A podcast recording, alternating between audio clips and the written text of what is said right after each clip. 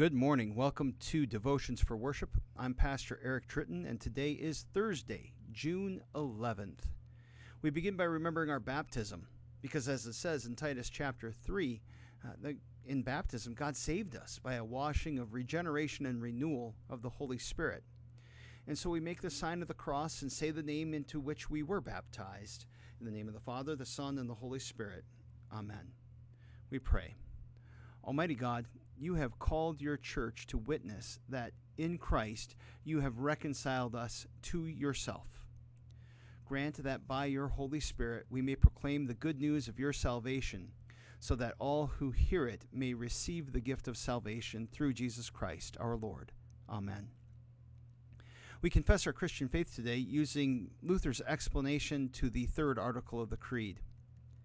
I believe that I cannot, by my own reason or strength, believe in Jesus Christ my Lord or come to him. But the Holy Spirit has called me by the gospel, enlightened me with his gifts, sanctified and kept me in the true faith. In the same way, he calls, gathers, enlightens, and sanctifies the whole Christian church on earth, and keeps it with Jesus Christ in the one true faith.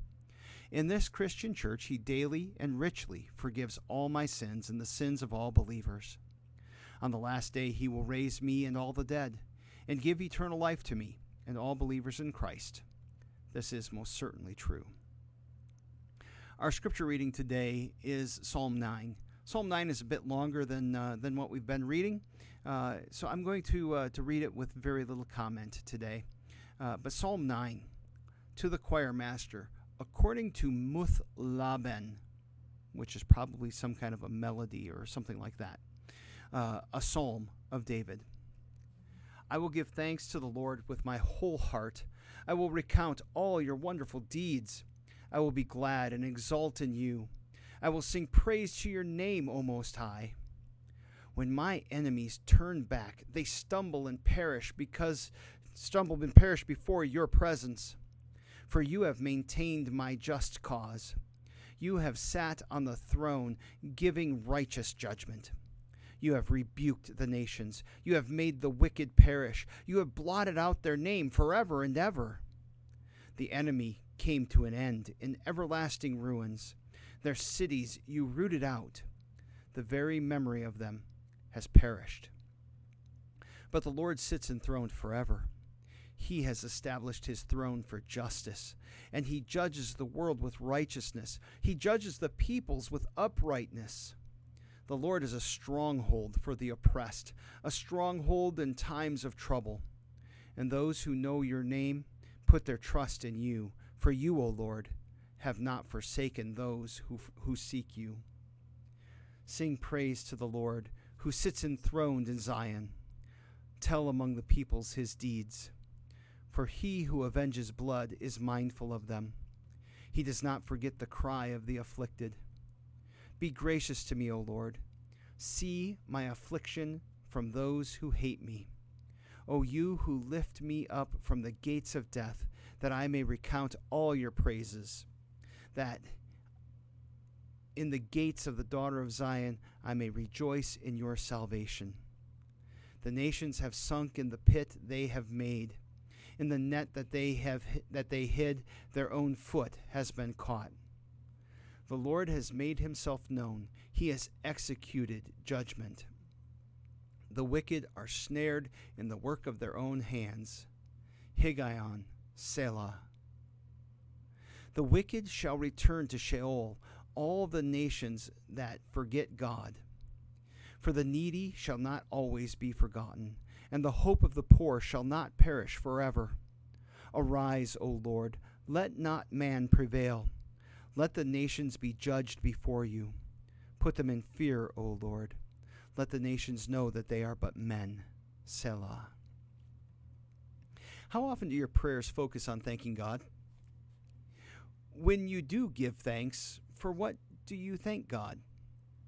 I encourage you to spend some time thinking about that today. We should notice that in Psalm 9, the thanks is focused on God's protection and overthrow of David's enemies. There's a sense here that David's enemies are God's enemies, so God naturally exerts his force against them. When we're dealing with people, we're commanded to love our enemies, but there are enemies that we pray against. In the small catechism, we identify three enemies the devil, the world, and our own sinful nature.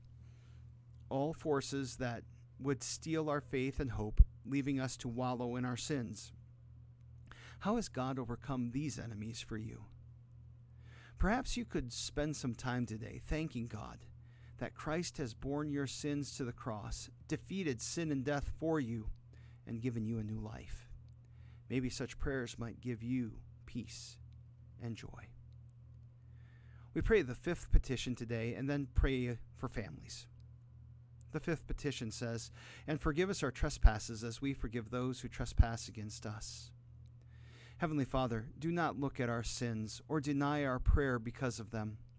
We are neither worthy of the things for which we pray, nor have we deserved them.